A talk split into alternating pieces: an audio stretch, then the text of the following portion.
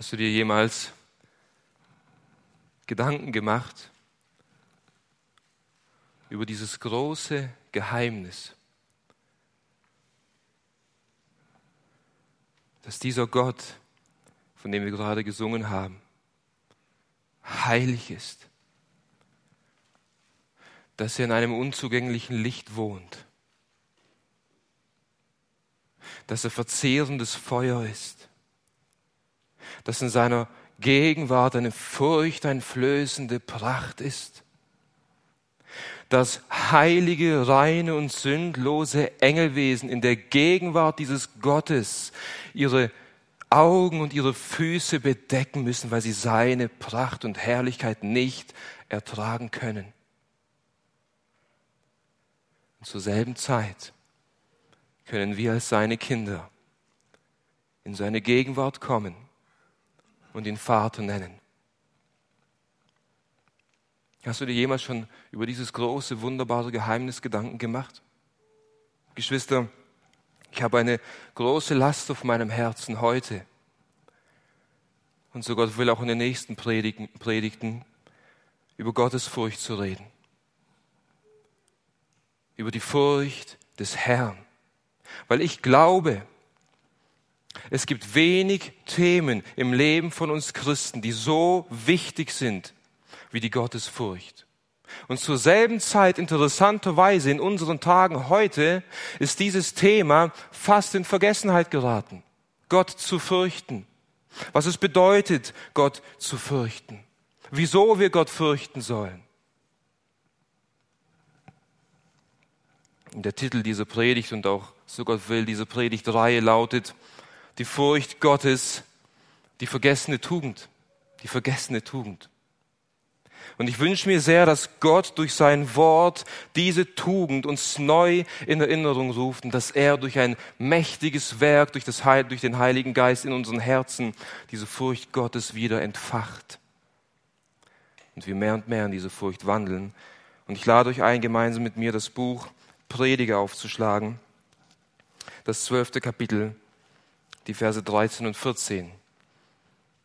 Diese Verse sollen die Grundlage für die folgenden Predigten sein. Prediger Kapitel 12, die Verse 13 und 14. Dort schreibt Salomo, das Endergebnis des Ganzen lasst uns hören. Fürchte Gott und halte seine Gebote, denn das ist der ganze Mensch. Denn Gott wird jedes Werk, es sei gut oder böse, in das Gericht über alles Verborgene bringen. Wisst ihr, Salomo hat am Ende von seinem Leben nochmal Revue passieren lassen über sein Leben und wie er sein Leben gelebt hat. Und das Buch Prediger ist sozusagen eine Autobiografie über das Leben von Salomo. Er wägt ab, was er alles getan hat und was er, was er gut oder was er falsch gemacht hat. Es ist eine Autobiografie über sein Leben und beim Studieren dieses Buches fallen uns zwei wesentliche Punkte auf. Zwei wesentliche Punkte. Erstens, Salomo hatte alles, was man sich nur wünschen kann. Es hat ihm an gar nichts gefehlt. Zweitens, alles, was Salomo hatte, hat ihn nicht glücklich gemacht. Das ist das Buch zusammengefasst. Und hier schreibt er zusammenfassend sein Leben zusammen. Und am Ende dieses Buches, in Kapitel 12, bündelt er die Hauptaussage, die er uns mitgeben will, nochmal zusammen und sagt schlussendlich, es gibt nichts Wichtigeres in deinem und in meinem Leben, als Gott zu fürchten. Das ist seine Aussage. Es gibt nichts Wichtigeres im Leben von uns Menschen, als Gott zu fürchten. Ruhm, Geld, Besitz, Gesundheit, all diese Dinge sind vergänglich und sie bringen uns nicht weiter. Wenn wir sterben, hinterlassen wir all das wieder auf dieser Erde. Das Einzige, was zählt und was gezählt hat, Hast du Gott gefürchtet oder nicht? Und er begründet auch und sagt, weshalb die Furcht Gottes das Wichtigste in unserem Leben sein sollte, denn Gott wird jedes Werk, sei gut oder böse, in das Gericht über alles Verborgene bringen. Es wird der Tag kommen, wo du und wo ich vor Gott stehen werden. Vor diesem heiligen und furchteinflößenden Gott. Und alles, was wir getan und gesagt und gedacht haben, wird aufgedeckt werden. Es wird nichts mehr verborgen bleiben. Und das kommende Gericht, das sollte uns lehren, Gott zu fürchten, ein gottesfürchtiges Leben zu leben. Wisst ihr, das Leben ist kurz auf dieser Erde und es ist entscheidend, wie du und ich unser Leben hier und jetzt, heute, nach dem Gottesdienst, morgen und übermorgen gelebt haben für die Ewigkeit. Jeder Moment deines Lebens hat Auswirkungen auf die Ewigkeit. Und die Gottesfurcht, die Gottesfurcht hilft uns dabei, hilft uns dabei, hier auf dieser Erde schon ein heiliges Leben zu leben. Gottesfurcht hilft uns dabei, uns von der Sünde zu distanzieren. Gottesfurcht hilft uns dabei, uns Gott zu nahen. Gottesfurcht hilft uns dabei, in der Heiligung voranzugehen. Und Gottesfurcht ist ein absolutes Merkmal eines wiedergeborenen Christen. Und wenn Salomo am Ende seines Lebens in seinem letzten Werk zu dem Schluss kommt, dass es nichts Wichtigeres gibt auf dieser Erde, als Gott zu fürchten, dann sollten wir, liebe Geschwister, alles daran setzen, zu studieren, zu forschen und zu erkennen, wieso es so wichtig ist und dass diese Gottesfurcht mehr und mehr in unserem Leben zum Vorschein kommt. Und es ist mein Gebet für mich, denn auch ich brauche mehr und mehr davon und es ist mein Gebet für uns als Gemeinde, denn wir brauchen alle mehr und mehr Gottes Furcht. Und das ist mein Ziel mit, der, mit dieser Predigtreihe. Und heute Morgen will ich drei wesentliche Aspekte der Gottesfurcht beleuchten. Ich will heute das Fundament legen, damit wir besser verstehen, was es bedeutet, Gott zu fürchten, was es bedeutet, vor dem Angesicht eines heiligen Gottes zu leben. Drei Aspekte. Das erste ist das Objekt der Gottesfurcht.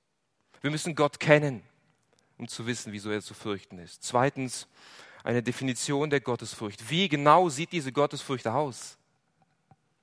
Wie genau müssen wir Gott fürchten? Und drittens, die Erlangung der Gottesfurcht. Wie bekomme ich diese Gottesfurcht? Diese drei Aspekte wollen wir uns heute näher betrachten. Zum ersten das Objekt der Gottesfurcht. Wisst ihr, bei diesem Thema müssen wir zunächst den beleuchten, der zu fürchten ist. Und Gott ist das Objekt unserer Furcht. Wenn wir Gott nicht kennen, werden wir Gott nicht fürchten. Wir könnten sogar so sagen, je kleiner dein Bild von Gott, umso geringer ist deine Gottesfurcht. Und je größer dein Bild von Gott, umso größer wird deine Furcht vor ihm sein.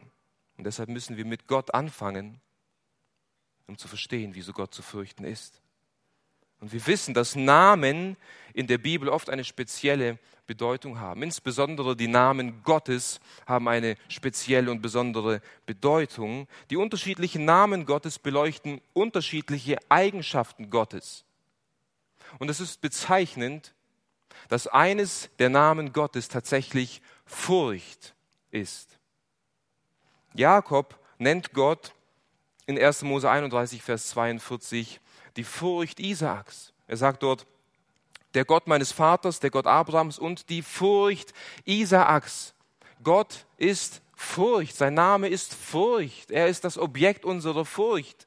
Der Psalmist sagt im Psalm 111, Vers 9 über Gott, er hat Erlösung gesandt seinem Volk, seinen Bund verordnet auf ewig, heilig und furchtbar ist sein Name.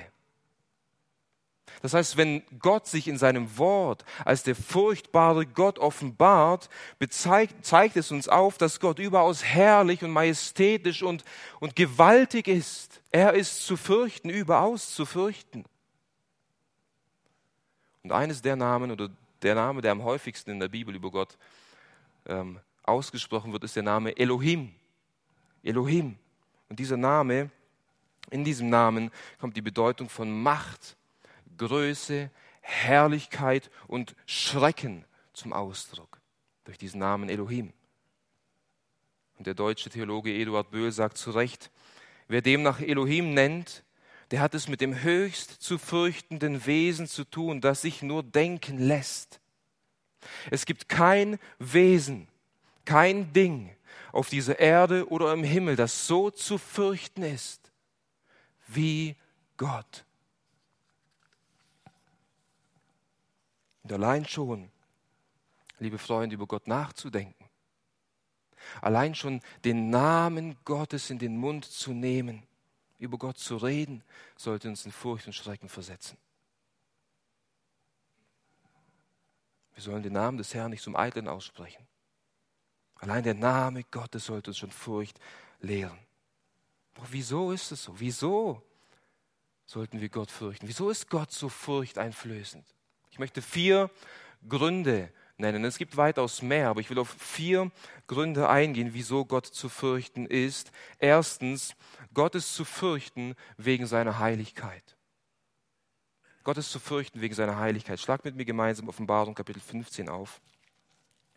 Wenn ihr eine Bibel dabei habt, Offenbarung Kapitel 15, Vers 4.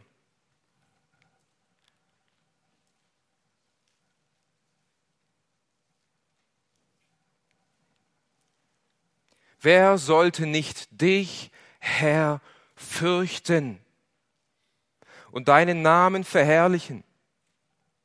Denn du alleine bist heilig. Denn alle Nationen werden kommen und vor dir anbeten, denn deine gerechten Taten sind offenbar geworden. Du alleine bist heilig. Es gibt niemand, der heilig ist, als nur du. Und weil du alleine heilig bist, bist du alleine zu fürchten. Und heilig zu sein, liebe Geschwister, bedeutet nicht nur sündlos und vollkommen rein zu sein, das bedeutet es auch, aber dass Gott heilig ist, bedeutet, dass er vollkommen anders ist als die gesamte Schöpfung. Er unterscheidet sich von allem Geschaffenen.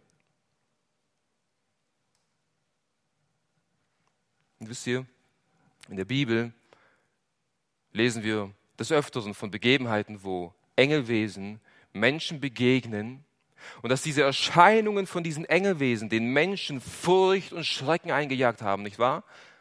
Besonders bei der Auferstehung von Jesus, als die Frauen zum Grab kamen und die Engel dort saßen, die Wächter sind umgefallen vor dieser Erscheinung, die Frauen haben sich gefürchtet vor dieser Erscheinung. Nun, liebe Geschwister, wenn Menschen sich vor Engelwesen fürchten, wie viel mehr sollten wir uns vor Gott fürchten? Engelwesen sind nur geschaffene Wesen. Gott ist der Schöpfer dieser Wesen.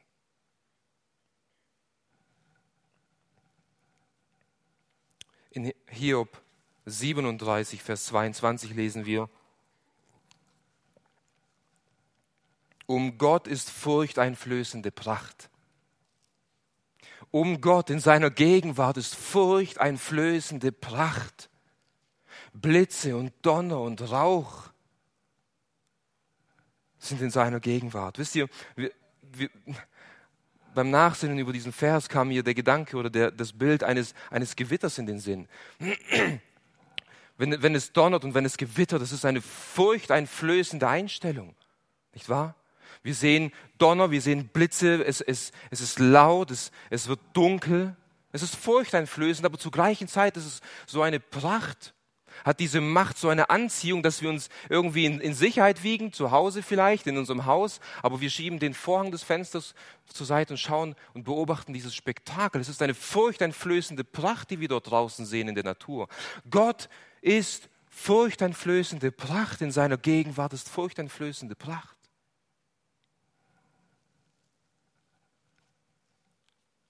Der zweite Grund, wieso Gott zu fürchten ist, ist aufgrund seiner überragenden Größe und seiner unendlichen Macht. Seine überragende Größe und seine unendliche Macht. Jeremia Kapitel 5, Vers 22.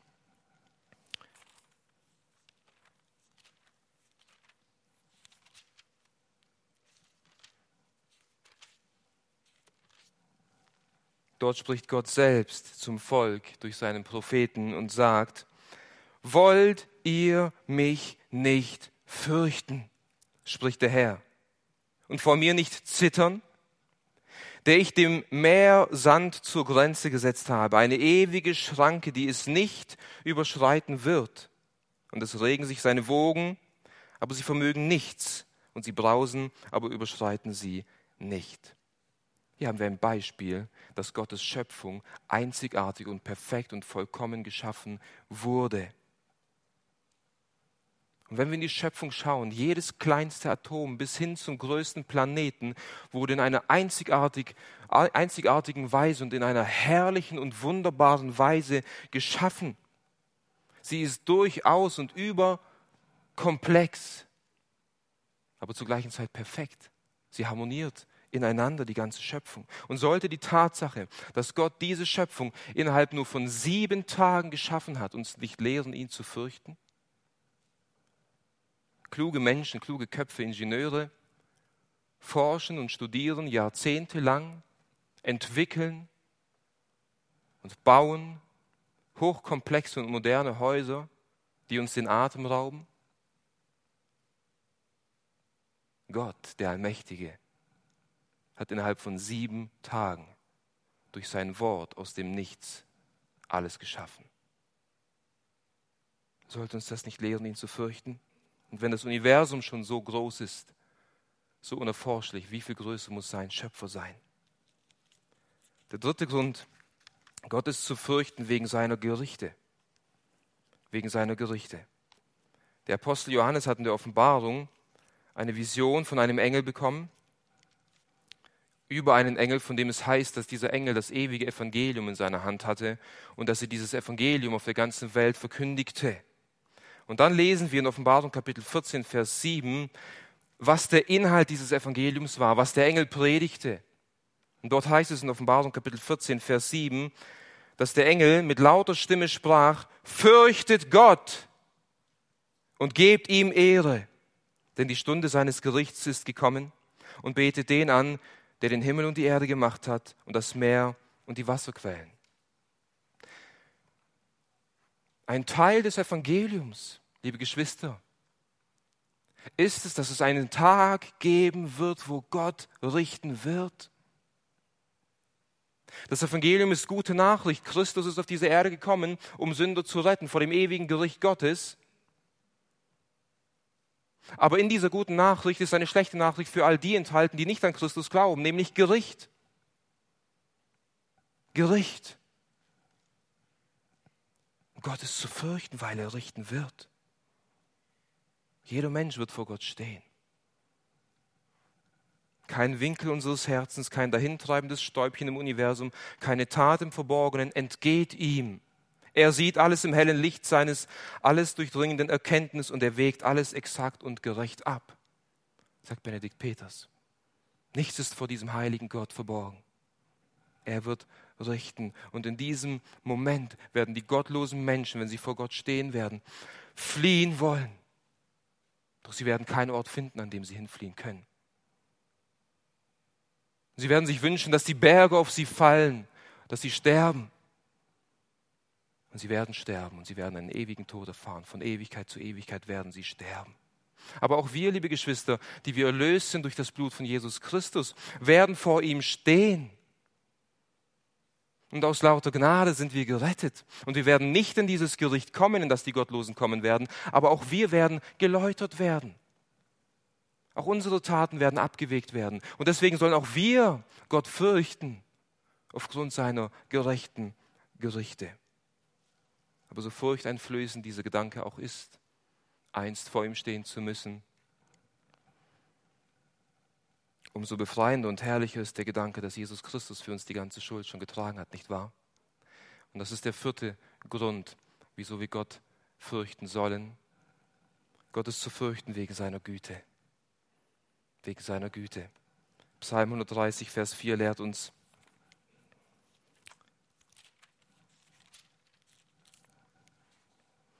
Doch bei dir ist Vergebung. Wieso? Damit du gefürchtet werdest. Bei Gott ist Vergebung. Gott ist gnädig. Gott wäscht rein von Sünde. Gott schaut nicht mehr auf die Übertretungen. Und deswegen sollen wir ihn fürchten.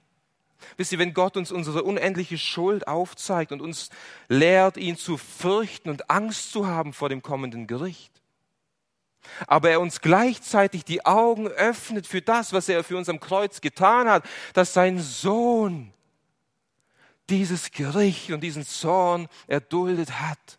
Sollte uns das nicht lehren, ihn zu fürchten? Ehrfurcht vor ihm zu haben. Nicht Angst, aber Ehrfurcht. Wir werden später noch darauf eingehen. Sollte uns das nicht ins, ins Staunen versetzen, in Anbetung, in Ehrfurcht, in Hingabe, für diesen Gott zu leben und ihn zu ehren, ein heiliges Leben zu leben? Ich denke, diese vier Gründe, und es gibt weitaus mehr, haben uns deutlich aufgezeigt, wieso Gott das Objekt unserer Furcht ist und auch wieso er zu fürchten ist. Und als nächsten Schritt ist es notwendig einzuordnen, wie genau Gott zu fürchten ist. Das ist der zweite Punkt. Wir wollen eine Definition der Gottesfurcht betrachten. Wenn Gott so zu fürchten ist, wie wir es gerade eben gelesen haben, wenn er heilig ist, wenn er mächtig ist, wenn er richtet, aber auch weil er vergibt, wie soll unsere Reaktion ihm gegenüber sein? Wie sollen wir ihn fürchten? Wisst ihr, es gibt zwei Arten der Furcht bei uns Menschen. Die eine Art der Furcht ist, Angst und Schrecken zu empfinden. Die andere Art der Furcht ist es, Ehrfurcht oder eine heilige Scheu zu empfinden. Bei der ersten Form der Furcht wird dir von einer Person oder von einem, von einem Objekt so eine Furcht eingeflößt, dass du in Angst und Schrecken versetzt wirst und von diesem Objekt oder von dieser Person fliehst. Du läufst weg. Beim Zeitung austragen begegnet dir ein, ein riesen Bulldogger auf dem Hof. Du hast Angst und Furcht vor diesem Hund und du gehst nicht dorthin, sondern du fliehst vor diesem Hund.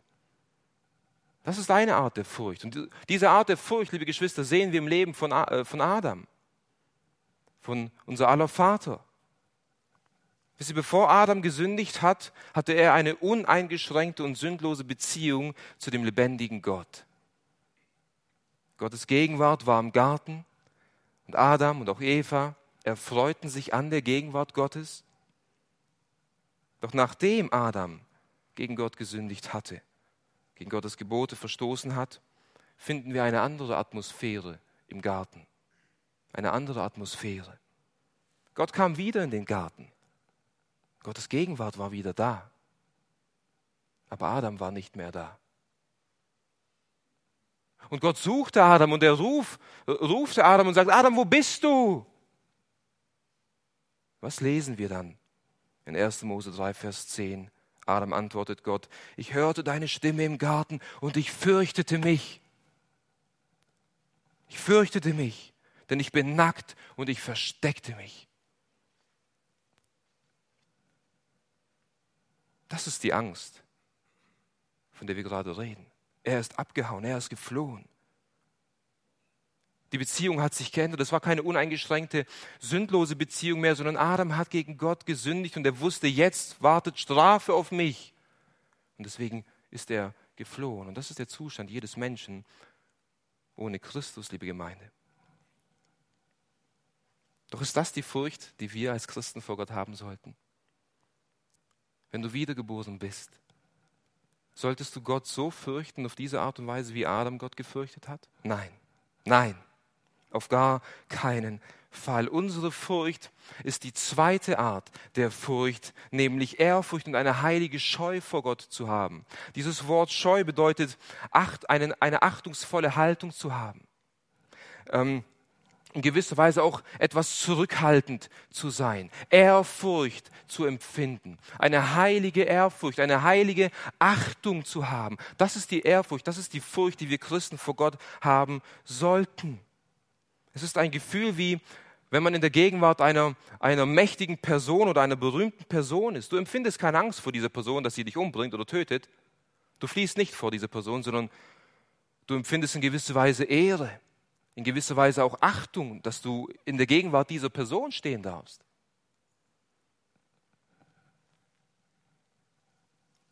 Ein Beispiel von dieser Furcht finden wir in 3. Mose 19, Vers 3.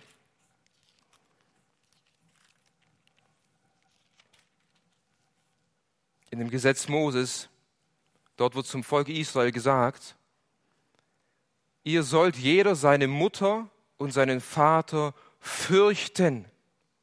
Und meine Sabbate sollt ihr halten. Ich bin der Herr, euer Gott.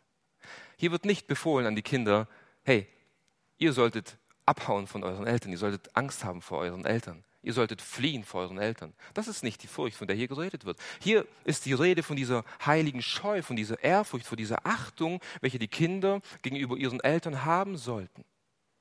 Ähnlich finden wir es im Neuen Testament, wo über die Sklaven, über die Knechte gesagt wird, dass sie sich ihren Herren unterordnen sollen mit Furcht und Zittern. In Epheser Kapitel 6, Vers 5.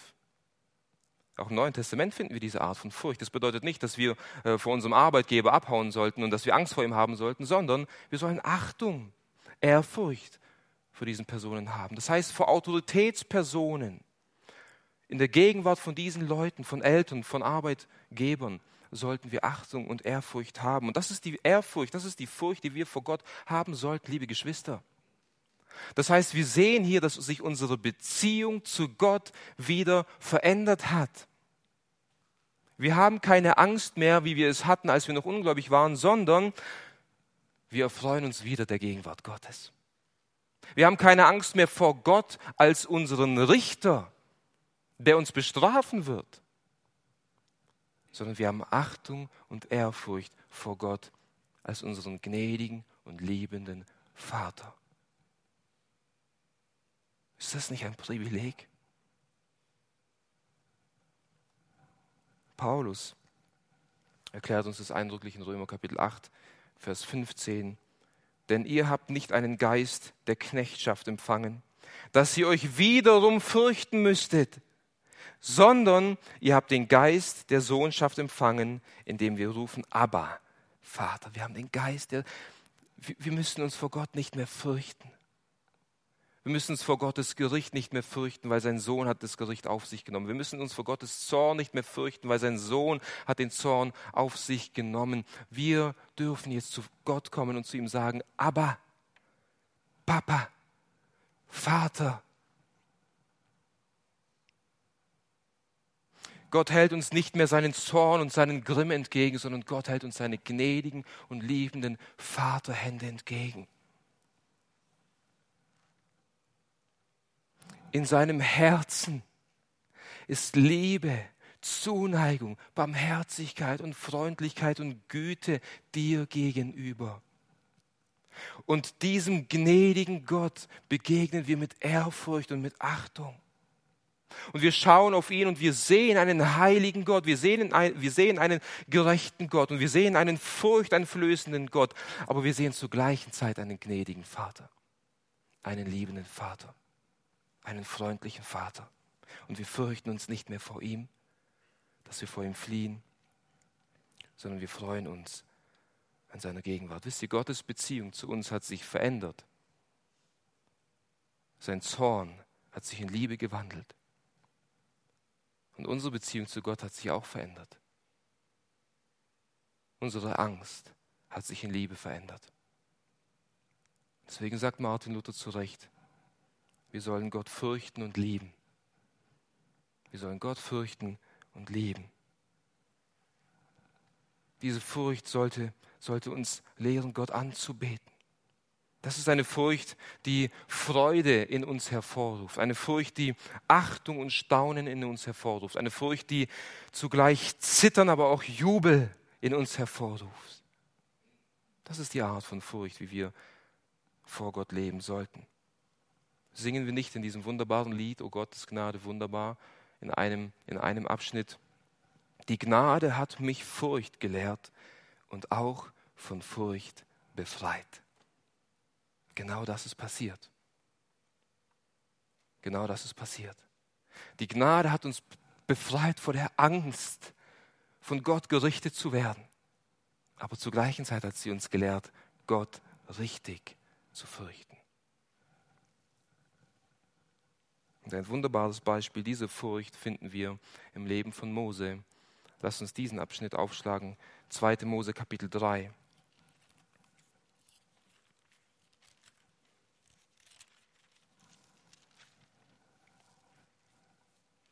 die Verse 1 bis 6, dort haben wir diese wunderbare Begebenheit von Mose, wie er auf dem Feld ist, in der Wüste ist und die Herde seines Schwiegervaters weidet als Hirte. Und dann passiert etwas Ungewöhnliches. 2. Mose, Kapitel 3. Er sieht einen, einen Busch, einen Dornbusch, der brennt, aber nicht verbrennt. Und es verwundert Mose etwas. Hm, was, sowas habe ich auch noch nicht gesehen. Und es bewegt ihn in seinem Herzen, so lesen wir, diese Erscheinung anzuschauen und zu gucken, wieso verbrennt denn dieser Busch nicht? Und als er sich diesem Busch näherte, sprach Gott aus dem Busch, Mose, komm nicht näher. Der Boden, auf dem du stehst, ist heiliger Boden. Und dann offenbart sich Gott durch den brennenden Dornenbusch Mose als den heiligen Gott, als den Gott seines Vaters Abraham, Isaac und Jakobs. Und als Gott zu Mose spricht in dieser Erscheinung, lesen wir am Ende von Vers 6, da verbarg Mose sein Angesicht, denn er fürchtete sich, Gott anzuschauen. Mose kam näher und schaute sich diesen Dornbusch an. Und dann sprach Gott, und als Gott gesprochen hat, verdeckte er sein Angesicht, weil er Gott nicht anschauen konnte. Wir lesen hier nicht, dass Mose geflohen ist. Wir lesen nicht, dass Mose Angst hat und weggelaufen ist. Wir lesen hier, dass Mose die schreckliche Heiligkeit Gottes nicht anschauen konnte, so wie die Engel im Himmel. Und er bedeckte sein Angesicht. Und danach, liebe Geschwister, offenbart sich Gott Mose als einen gnädigen Gott, denn er sagt, ich habe die Stimme meines Volkes gehört und ich will kommen und sie aus Ägypten retten. Und dann spricht Gott mit Mose von Angesicht zu Angesicht. Das heißt, Mose flieht hier nicht vor Gott.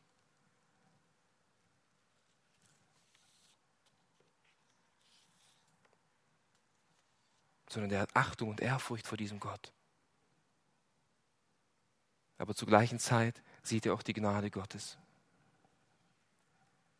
Die Furcht, die Mose hier empfunden hat, die Furcht, die Mose hier empfunden hat, war die Ehrfurcht, das Staunen und der Schrecken, in der Gegenwart eines heiligen und doch gnädigen Gottes zu stehen. Und das ist die Furcht, die wir haben sollten, liebe Geschwister. Zu wissen, dass Gott heilig und gerecht ist, aber auch gnädig. Und dass wir in Jesus Christus in seine Gegenwart treten können. Das ist also die Art und Weise, wie du und ich Gott fürchten sollten, wenn wir wiedergeboren sind. Wir können uns erfreuen an, an seiner Gegenwart. Wir sollen keine Angst haben vor seiner Gegenwart, aber wir sollen Achtung und Ehrfurcht vor ihm haben. Und abschließend ist es notwendig, noch darauf einzugehen, wie man denn diesen, die, diese Gottesfurcht erlangt. Wie bekommen wir diese Furcht vor Gott? Das ist der, der dritte Punkt, die Erlangung der Gottesfurcht. Wisst ihr, es reicht nicht aus, es reicht nicht aus, diese Predigt zu hören und zu sagen, okay, ich habe gesehen, ich habe gehört, Gott ist aus diesen und diesen Gründen zu fürchten. Ich weiß jetzt auch, wie er zu fürchten ist. Jetzt will ich ihn so fürchten. Es reicht nicht aus, zu wissen, dass man Gott fürchten soll und wie man Gott fürchten soll. Es muss etwas weitaus Größeres passieren. Die, die entscheidende Frage ist, wie kommt diese Furcht vor Gott in dein Leben? Ist eine Entscheidung, die du heute treffen kannst. Okay, ich will ab heute Gott anfangen zu fürchten. Ich denke, es muss äh, etwas weitaus Größeres passieren in deinem und in meinem Leben, dass wir Gott so fürchten, wie wir es eben gehört haben. Die Furcht Gottes wird von Gott selbst in dem Moment deiner Wiedergeburt in dein Herz gelegt. Das heißt, Gott zu fürchten hängt unmittelbar mit dem Wirken des Heiligen Geistes zusammen. Diese Wahrheit lehrt uns der Prophet Jeremia in Kapitel 32. Lass uns diesen Text noch aufschlagen. Jeremia Kapitel 32, ab Vers 38. In diesem Abschnitt spricht Gott ähm, eine Verheißung an sein Volk aus und er verspricht ihnen, dass er sie eines Tages aus allen Ländern wieder sammeln wird. Er wird sie sammeln und in, in ihr Land wieder zurückbringen und er wird sie wieder zu seinem Volk des Eigentums machen, wieder zu, einem, zu einer Nation, zu einem Volk. Und dann lesen wir ab Vers 38, was alles passiert, wenn Gott sein Volk sammeln wird. Dort heißt es, und sie werden mein Volk und ich werde ihr Gott sein. Und ich werde ihnen ein Herz und einen Weg geben, damit sie mich fürchten. Alle Tage. Ihnen und ihren Kindern nach ihnen zum Guten. Und ich werde einen ewigen Bund mit ihnen schließen, dass ich nicht von ihnen lassen werde, ihnen Gutes zu tun. Und ich werde meine Furcht in ihr Herz legen, damit sie nicht von mir abweichen. Das passiert, wenn Gott sein Volk wieder sammeln wird in der Zukunft. Wenn Gott sein Volk wieder sammeln wird, dann wird er ihnen einen, ein Herz geben, einen Sinn, sie werden wieder eine Einheit sein. Mit welchem Ziel? Damit sie als Volk Gott fürchten. Und dann lesen wir, Gott geht weiter und spricht in Vers 40, und ich werde meine Furcht in ihr Herz legen, damit sie nicht von mir weichen. Gott wird die Furcht vor ihm in das Herz eines jeden Einzelnen aus dem Volk legen, mit dem Ziel, dass sie nicht mehr von ihm abweichen werden. Mit anderen Worten sagt Gott hier, ich werde das übernatürliche Werk der Wiedergeburt in meinem Volk bewirken. Ich werde ihnen den Heiligen Geist geben. Ich werde ihr fleischendes Herz rausnehmen und ein Stein, Entschuldigung, ein steinernes Herz rausnehmen und ihr ein fleischendes Herz hineinlegen. Ich werde ihnen meinen Geist geben, dass sie in meinen Satzungen wandeln werden. Und ich werde ihnen meine Furcht in ihr Herz legen, damit sie nicht mehr von mir weichen. Das heißt, Gott zu fürchten geht unmittelbar einher dass wir an ihm dranbleiben. Dass wir an ihm dranbleiben. Das hier ist das Werk der Wiedergeburt. Und das wird eines Tages im Volk Israel geschehen. Und dieses Versprechen an das Volk Israel hat sich in der Gemeinde schon erfüllt, liebe Geschwister. Wenn wir 2. Korinther 5, Vers 17 lesen, dann heißt es dort, ist jemand in Christus, so ist er eine neue Schöpfung. Siehe, das Alte ist vergangen, es ist alles neu geworden. Wir als neutestamentliche Gemeinde haben schon erfahren, was das Volk Israel noch erfahren wird. Wir haben schon ein neues Herz bekommen. Wir haben den Heiligen Geist bekommen. Das Alte ist vergangen und es ist alles neu geworden. Die Liebe zur Sünde und der Hass zu Gott ist vergangen. Die Furcht vor Gott ist gekommen. Und der Hass zur Sünde ist gekommen. Furcht vor Gott zu haben, ist ein Zeichen der Wiedergeburt, liebe Geschwister. In dem Moment, wo der Mensch das Evangelium von Jesus Christus hört, in dem Moment, wo Gott ihm die Augen öffnet und wo der Mensch im Glauben an Jesus Christus sich bekehrt, umkehrt von seinen Wegen und er die Wiedergeburt erfährt, wo, wo, wo der Heilige Geist in sein Leben kommt, kommt automatisch diese Furcht Gottes in das Leben dieses Menschen. Und er hat keine Angst mehr vor Gott, sondern Ehrfurcht.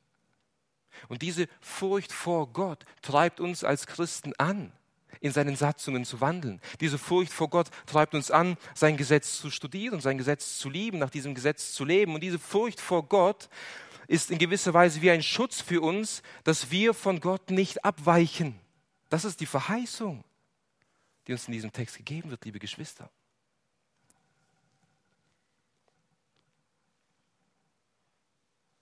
Und wenn diese Furcht Gottes in deinem Leben ist, dann liebst du Gott und deine Liebe zu Gott wird zunehmen.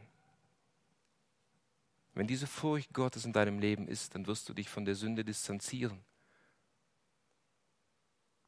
Wenn diese Furcht Gottes in deinem Leben ist, dann wirst du alles daran setzen, heilig zu leben. Es war ein Bruchstück, was wir heute gesehen haben. Wir werden in den nächsten Predigten noch sehen, wie viel die Schrift von Gottesfurcht redet. Sollen wir nicht unsere Kinder in der Furcht des Herrn erziehen? Sollen die Frauen sich ihren Männern nicht in der Furcht des Herrn unterordnen? Sollen die, sollen die Arbeitnehmer sich nicht mit Furcht und Zittern ihren Herrn beugen?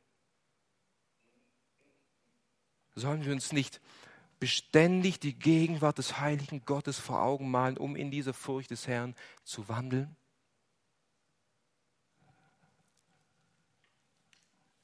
Auf diese einzelnen Auswirkungen der Gottesfurcht, die in unserem Leben hervorkommt, werden wir in der nächsten Predigt eingehen. Aber ich denke, wir haben heute eindrücklich gesehen, dass Gott zu fürchten ist. Und ich will zusammenfassend sagen, aufgrund seines Wesens, seiner Heiligkeit und seiner übernatürlichen Macht, seiner Gerichte und seiner Vergebungen ist Gott überaus zu fürchten. Und als Christen empfinden wir sowohl Schrecken als auch Freude in der Gegenwart dieses großen Gottes. Und diese heilige Ehrfurcht gegenüber Gott pflanzt der Heilige Geist bei der Wiedergeburt in unsere Herzen.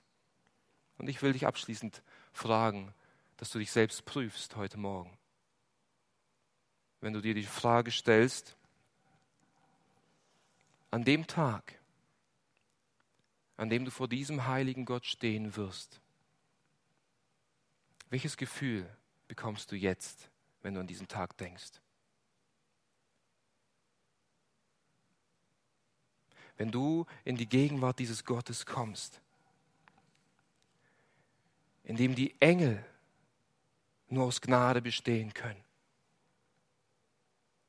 in dem furchteinflößende Pracht ist, wenn du vor diesem Gott stehst, welche, welches Gefühl kommt in dir vor? Empfindest du Furcht und Schrecken? Empfindest du Angst? Oder empfindest du eine heilige Scheu, Ehrfurcht und Freude? Empfindest du Ehrfurcht und Freude, weil du diesen heiligen Gott den, vor den Augen hast, aber zur gleichen Zeit Freude, weil Christus dir alles vergeben hat und du weißt, jetzt bin ich zu Hause bei meinem Vater. Ist, ist, ist das die Furcht, die du empfindest, wenn du daran denkst, vor ihm zu stehen? Wenn das der Fall ist, dann darfst du jubeln und dich freuen, denn der Heilige Geist hat die Furcht Gottes in dein Herz gelegt. Und dann strebe danach mehr und mehr in diese Furcht zu wachsen. Auch darauf werden wir noch eingehen in den weiteren Predigten. Wie können wir denn in diese Furcht zunehmen? Aber zwei Dinge sein, sollen hier gesagt sein. Erstens, studiere die Schrift. Studiere Gott. Und je, je mehr du Gott erkennst, umso mehr wird deine Furcht wachsen. Und zweitens, bete um Gottes Furcht machst du deinem täglichen Gebet, dass die Furcht des Herrn bei dir zunimmt. Und du wirst sehen, wie sie zunehmen wird in deinem Leben. Oder gehörst du zu diesen Menschen, die bei diesem Gedanken in Furcht und Schrecken versetzt werden, die Angst bekommen, weil sie wissen, sie stehen vor einem heiligen Gott und all ihre Sünden, all ihre Taten sind aufgedeckt vor ihm und es gibt keinen Ort, an dem du fliehen kannst. Du kannst nicht mal zur Hölle fliehen, denn dort wird Gott dich selbst hineinwerfen. Hast du Angst, vor diesem Gott zu erscheinen? Dann soll dir heute gesagt sein, dass Jesus Christus steht und ruft, kommt her zu mir. Kommt her zu mir. Glaubt an mich. Ich habe das Gericht getragen. Ich habe den Zorn getragen. In mir ist nun keine Verdammnis mehr für dich. Glaub an mich, bekehre dich, tu Buße. Kehr um. Und diese Furcht, diese Angst vor Gott wird sich wandeln. Du wirst erfahren, was es bedeutet, nicht mehr Angst zu haben vor Gott als deinen Richter, sondern Freude an Gott zu haben als deinen Vater und deinen Erlöser. Möge Gott durch seinen Geist in unseren Herzen wirken, dass wir lernen, ihn recht zu fürchten. Amen. Lasst uns zum Gebet aufstehen.